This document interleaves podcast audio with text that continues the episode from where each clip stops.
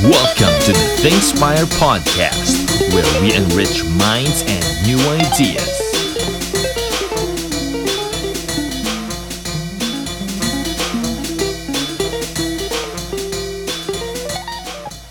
Hello, greetings, ladies and gentlemen, and this is the first episode of our podcast, the ThinkSpire podcast, which will be airing once a month.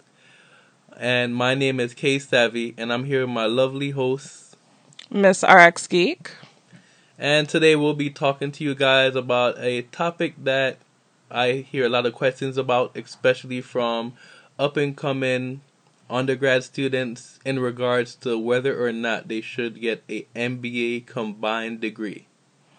So, I know this is something that comes up, especially with pre pharmacy students, because, you know, they're probably hearing that the profession is going down and they're probably trying to find ways to maybe be more competitive. So maybe they think that having an MBA with a PharmD will help them be competitive. So I guess like we're just going to talk about how important it is to actually have an MBA with a PharmD and is it important? But me personally, I think it has to do more so with your goals. Like, what are you trying to do with it? Right? I don't think it's um, much of a competitive factor when it comes to get getting a job because mostly they're gonna you're gonna get a job based off the PharmD. Um, the getting the MBA would be a personal decision, and if the person decides that they want to do something else other than pharmacy, I believe it could come in handy. But going to pharmacy school and getting an MBA, you got to consider that's a lot of additional funding that you'll need. Yeah, that's that's a yeah. I'm getting an MBA is not cheap.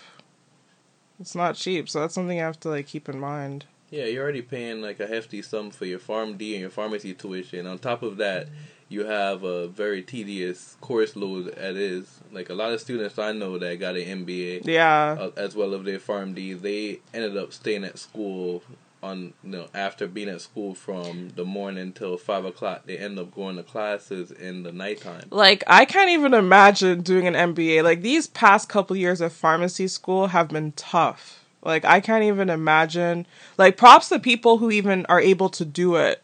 But like you know to be involved as i was in pharmacy school to be working you know doing community service and still and then still studying to maintain you know, my grades while in pharmacy school and to have an MBA on top, I don't know, that's a lot to handle. Yeah, but if if you can you really won't it, have a life. I, I, I believe like if someone can handle it, you know, they could do it if it fits in with what they're trying to do. If they see themselves doing something yeah, else. Someday. Yeah. But as for pharmacy, I see a lot of district managers in the retail setting that do have MBAs. A lot of them do have MBAs. Yeah, a lot. A lot you think it's a requirement? It's not a requirement because there's also a few of them that don't. But I, okay, like my district manager right now, she is an MBA, and a few other district managers I know have an MBA, but a lot of them don't have it. Um, I don't believe anyone goes to pharmacy school and plans to be a district manager. That's the thing. Like that's not like what I go into mind. Like, oh, I want to be a like like I said, it really depends. Like if your idea is that you want to be an entrepreneur, like that's my passion. Like I've I've always part of me has always wanted to be an entrepreneur in life. But I never felt like I needed to go to school to get an MBA to do that. You know, personally me, I've grown up around business, about around business like-minded, you know, family members. So, I guess I just have a natural knack for business. It's not like I need to go to school to to be taught that, you know. So for me personally, I feel like if you want to be an entrepreneur, I don't really feel like you need to get an MBA. Personally, so right now it is good to have unless you want the experience when going into pharmacy. Yeah, I feel like you know we're going into like a realm where it's going to be more like contractual jobs that we're going to end up doing. Maybe you know doing some informatics works where we'll go in and help develop programs with different companies and stuff like that. But like the traditional pharmacy jobs are they're kind of dying out. There's not much growth Mm-hmm. Um, I hear a lot of talks right now about residencies. Uh, residencies don't seem to be the answer for jobs either. Cause no, they're not. What I'm noticing is a lot of hospitals, instead of hiring a pharmacist when they're in need, they're opening a new residency program to get a discounted pharmacist. So that's also something a lot of people have to consider. Like I was just talking to an individual the other day and they pretty much heard like someone at a that someone at a program stating that, you know, they're pretty much using they want to establish residency programs to pretty much get people, you know, resident to do a, do the work that, you know, pretty much to do the work of a pharmacist without having to pay them the full salary. That's sad because it- you don't, it's we don't hear sad. much about that when it comes to a lot, a lot of the schools. They really push students more towards a residency, they, but they don't really equip them to what to look out for. So people are going to be getting residencies just to get them and end up being in that situation. I think I think honestly what a lot of schools have done is that they've pushed students thinking residency is the answer to everything without giving students a like you know when you go into residency have a plan. Like what is your goal with the residency? What do you plan on doing with that residency? And what a lot of people don't realize is that when you go into a residency you got to open up opportunities for yourself.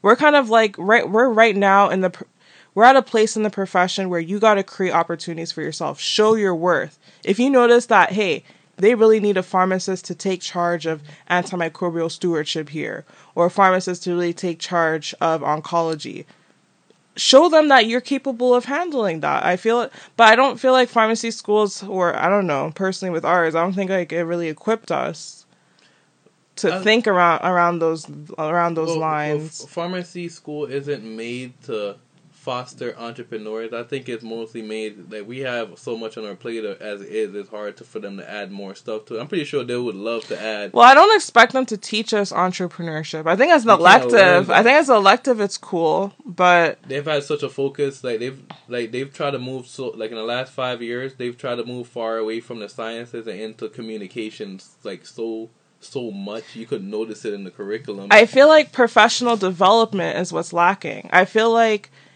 I feel like there needs to be maybe some kind of small course. It doesn't even have to be like a whole semester course, but like a course that teaches us what are the opportunities out there. Where can how can we establish ourselves to maybe go into industry, maybe to go work for the government, maybe to go work um, for a PBM? How can we establish ourselves to do that? You know, and I feel like a lot of people feel like the only ways you know to go are either residency or retail or community. but you know that's why i love to go to the pharmacy meetings like the apha meetings and Yeah. you meet really interest like interesting students. I, like i met like a few students that were into pharmacy buying groups. Yeah. Uh, one of them he was a president for a buying group organization.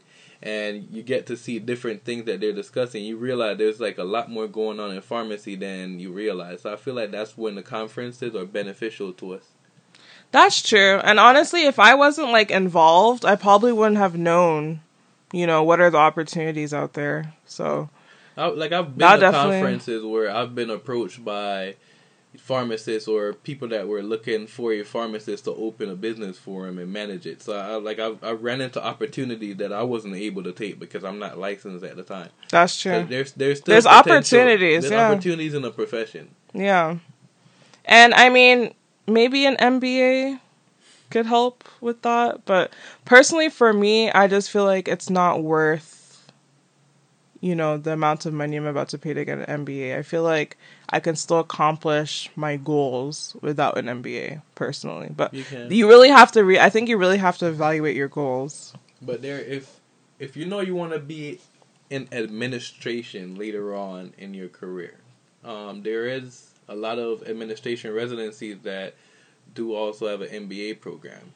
That's true. And I I wonder what the cost of those MBA how much they have to pay for the class to get that MBA when they're a resident. I wonder what the cost usually is. I don't know. That would be something interesting to look. Like I want I wonder if it's like more affordable or something. I don't know. Uh, they usually get their MBA at a state associated university. So it's probably cheaper. would be cheaper depending on what school you go to. Yeah. Um, a lot of those schools are cheaper than private schools depending on the state. And, but in some states, those state schools will be just as expensive. Okay. Yeah, it's it's interesting, but I I know like probably a lot of people are feeling, you know, a bit Like, is there more potential in the pharmacy world? Or, you know, they, they probably hear about people always talking about there's potential, there's growth, but I don't think people are seeing it right now. I did a few of my rotations at a independent, and I was able to talk to a pharmacist that he's owned a pharmacy for over 30 years. And I asked his advice would he open a pharmacy if he graduated today? And what he told me was right now, he's better off staying at home with the amount of money you make from an independent. Wow. So he would not open a pharmacy at this time. You're better off going and getting a job than owning a regular traditional independent. But that doesn't mean that we still can't be entrepreneurs. There's other things we could do. There's still exactly, consulting. exactly. Like we have so many skill sets to bring to the table. You know, like the type of knowledge we have about medications is is very very valuable. It's valuable because no other profession is taught in depth the way we are taught in depth about medications. Yeah, we give out a lot of free information. Some of the advice we give at that counter with those little five minute consults, Yeah. People go into doctor's office and pay hundreds of dollars for it. Exactly. Exactly. You know, like you can't even go see a lawyer for cons you know, for consultation without having to pay. Because their services are valuable, but so are pharmacist services. We're providing important information on how to manage your chronic disease states, how to take certain medications. You know, some people don't even know things like, you know, there's certain medications you can't take together because it will actually affect the efficacy of one drug. And a lot of people don't know that. And unfortunately, a lot of people are not educated about their drugs. So there's actually a need for it because hospitals aren't able to, they can't educate every single patient that is discharged on their medications. It's impossible. It's tough.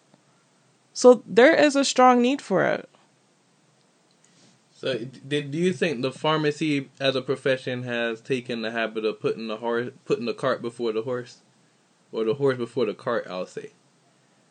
The horse before the cart. Yeah, because it seems like you know we switched the profession into a PharmD, and we trained pharmacists. We overtrained people to do the job that they're actually going to go out there and perform, and on top of that, we've added more residencies than there are jobs for those residencies. You do have a point. Maybe that's what we did. But now I guess now we got to take we got the benefit to that is now we can show people, hey, yeah, we're overtrained, but this is what we can do. And this is how we can help you out. Like I just feel like the relationship of the physician and pharmacist is powerful. And I'm not sure. I know there's a lot of physicians out there that really value value pharmacists um efforts to the team. There's a new generation like um when I'm on rotation interacting with the medical students and the medical residents, Yeah. the the new generation of physicians are more dependent on the teamwork between them and the pharmacist. Exactly. Uh, versus the older generation that's used to the pharmacist that they send medications to in the retail setting and they just get it filled. yeah. Now they have someone that might recommend something different than what they initially prescribed. They have somebody that would, you know, add on to their initial judgment. So some people are open to it, and a lot of people, there's a few people that aren't. And we have like an issue when it comes to egos, just like anywhere else. Yeah, the healthcare field ego is always an issue. Yeah, and it's not just one way. There might be egos both ways. 'cause Yeah. they're they're in a setting where the the physician, where people are constantly trying to prove themselves to be better than them. Yeah. They're in a setting where you know the nurse wants a piece of the pie. That's the, true. The physician assistant wants a piece. Everyone wants to be better than them. Or That's true. Everyone wants them to make a mistake so they could say, "See, And I I- should have been a doctor." That's the thing. And I, I understand physicians' point of view when it comes to that because they feel like, you know, if they feel like everyone's trying to play physician, Yeah. they might, why didn't they just go to med school? They're they're like the kid at the top of the hill, you know, Yeah. when, you play King of the Hill, Exactly. And everyone's trying to get to the top, so they're kind of in that situation. So having uh, someone like uh, coming out of a pharmacy and now they're making recommendation, they're telling you that the antibiotics that you chose are incorrect. You don't know if that person's friend or foe at the time. So some are, you know, after working in the profession for all those years dealing with that, they might not be too open to us playing that role right now. That's true, but the thing is, I don't feel like pharmacists have ever wanted to, you know, take on the roles that nurse practitioners want to take on or physician assistants. We know that we don't have the capability to diagnose. We're that's not what we're taught in school.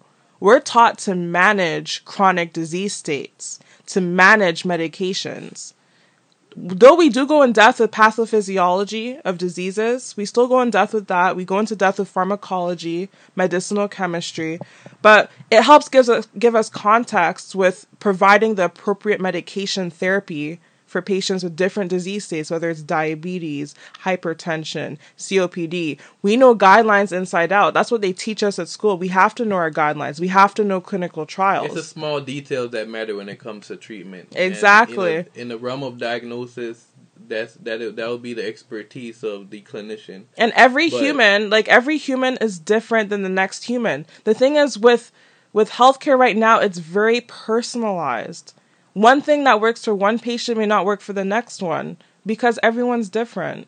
And so that's why I feel like having a pharmacist, a, re- a good relationship with a pharmacist is essential. Because you know a lot of these disease states are even be- are even becoming very personalized because they're relating to g- to genetics to genes. So it's it's interesting. That is something else that I found interesting, and that's a, a new world of pharmacy that I was looking into the specialty pharmacy. Yeah, pharmaco- so that world has quietly been growing, and it's actually one of the fastest growing sectors of pharmacy there is right now. And we don't learn a lot about specialty pharmacy, but a lot of new medications that are being released are specialty drugs. Yes. They are. And they can't be stored in a regular traditional pharmacy. No, they can't. Especially like especially with cancer drugs. Like even throughout pharmacy there's a lot of cancer drugs I did research on and looked into. For instance, they have like new ovarian cancer drugs that it's specific for a particular gene, but at the same time it's just as toxic as regular chemotherapy. You have to handle it carefully. You have to be careful with it. So yeah, the, and the thing is, a whole bunch of drugs keep getting approved, and they're all specialty medications. They're all for all these unique disease states. So we do need a pharmacy that's dedicated to these specialty drugs. And we do, and a lot of companies are seeing the growth. Like you know, there's companies like, for instance, Walgreens. They they're really invested into the specialty pharmacy and keeping up with clinics and having them open. I I know Walmart also owns specialty pharmacy, and so do CVS. So all these companies actually see that there is benefit owning a specialty pharmacy. But yes. what, what I'm also seeing is hospitals opening outpatient specialty pharmacy for themselves. Exactly. So there's also there's, there's a, a, market few, for it. Yeah. There's quite a few hospitals seeing that look, we could open our own pharmacy, and we when our patients get discharged, we know exactly what's going on, and we know that the pharmacist is going to be working closely with them to make sure they get better and they take their medication. Like for instance, um, for AML, they the one of the chemotherapy medications um that they use fludarabine. Yes. Mm-hmm. They have to take by mouth, and yeah. it needs a ninety percent adherence rate for it to work at all. So what they they did a clinical trial where they had they tested patients that went to a regular pharmacy versus a specialty pharmacy, and they realized that those patients paid within one year over fifteen thousand dollars less on medical expenses because they were going to the hospitals a lot less than the ones that went to the traditional pharmacy. Yeah, they had a pharmacist following up with them, making sure they're picking up their medications on time. Yeah, making sure they're taking it. You know, the pharmacist was looking at the bottle like you have a little bit too much in here. Exactly. How have you been taking it? And, and I feel like that's something that a lot of people need to look. Pharmacists into. can play a huge role with these specialty oh, yeah. meds because a lot of these specialty meds you know, hospitals are already overwhelmed. A lot of these specialty meds are stuff that you could actually give to yourself at home. You don't have to go to a hospital to do it. Like for instance, like uh, hereditary angioedema. They actually have a whole bunch of new meds that you have to inject it subcutaneously, but you inject it like you're injecting insulin. Yeah. It's an expensive drug, don't get me wrong. By 2020, they're they're they're they're expecting to have 500 new specialty, drugs, drugs, on the market. Exactly. 2020 right now is 2018. Hospitals, two years from now. hospitals cannot handle that right now. They already are overwhelmed with what they have to handle. They can't handle dealing with people who have to be on these specialty drugs, especially when they could give it to themselves. So that's where the pharmacist can come in in the specialty pharmacy, educate patients how to administer the drug, what to watch out for, and if there's an emergency, they can go to the hospital.